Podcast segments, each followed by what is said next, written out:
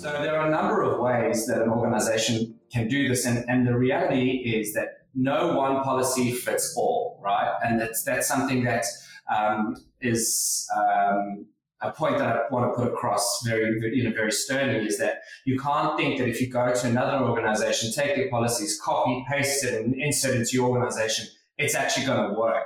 You have to consult, listen, have town halls, and really understand that the needs for your organization will not be the same for any other organization. And that means, specifically if you look at the construction industry to mining industry to retail industry to all of the different industries that we, find ourselves working in, different policies and different procedures would be applicable to your unique situation. And it takes time and effort and investment from the organization to truly understand what the needs are for that community in that organization, and then rising to the occasion empathetically and authentically to, give them what they need, because in the long run, that's what will make them safe.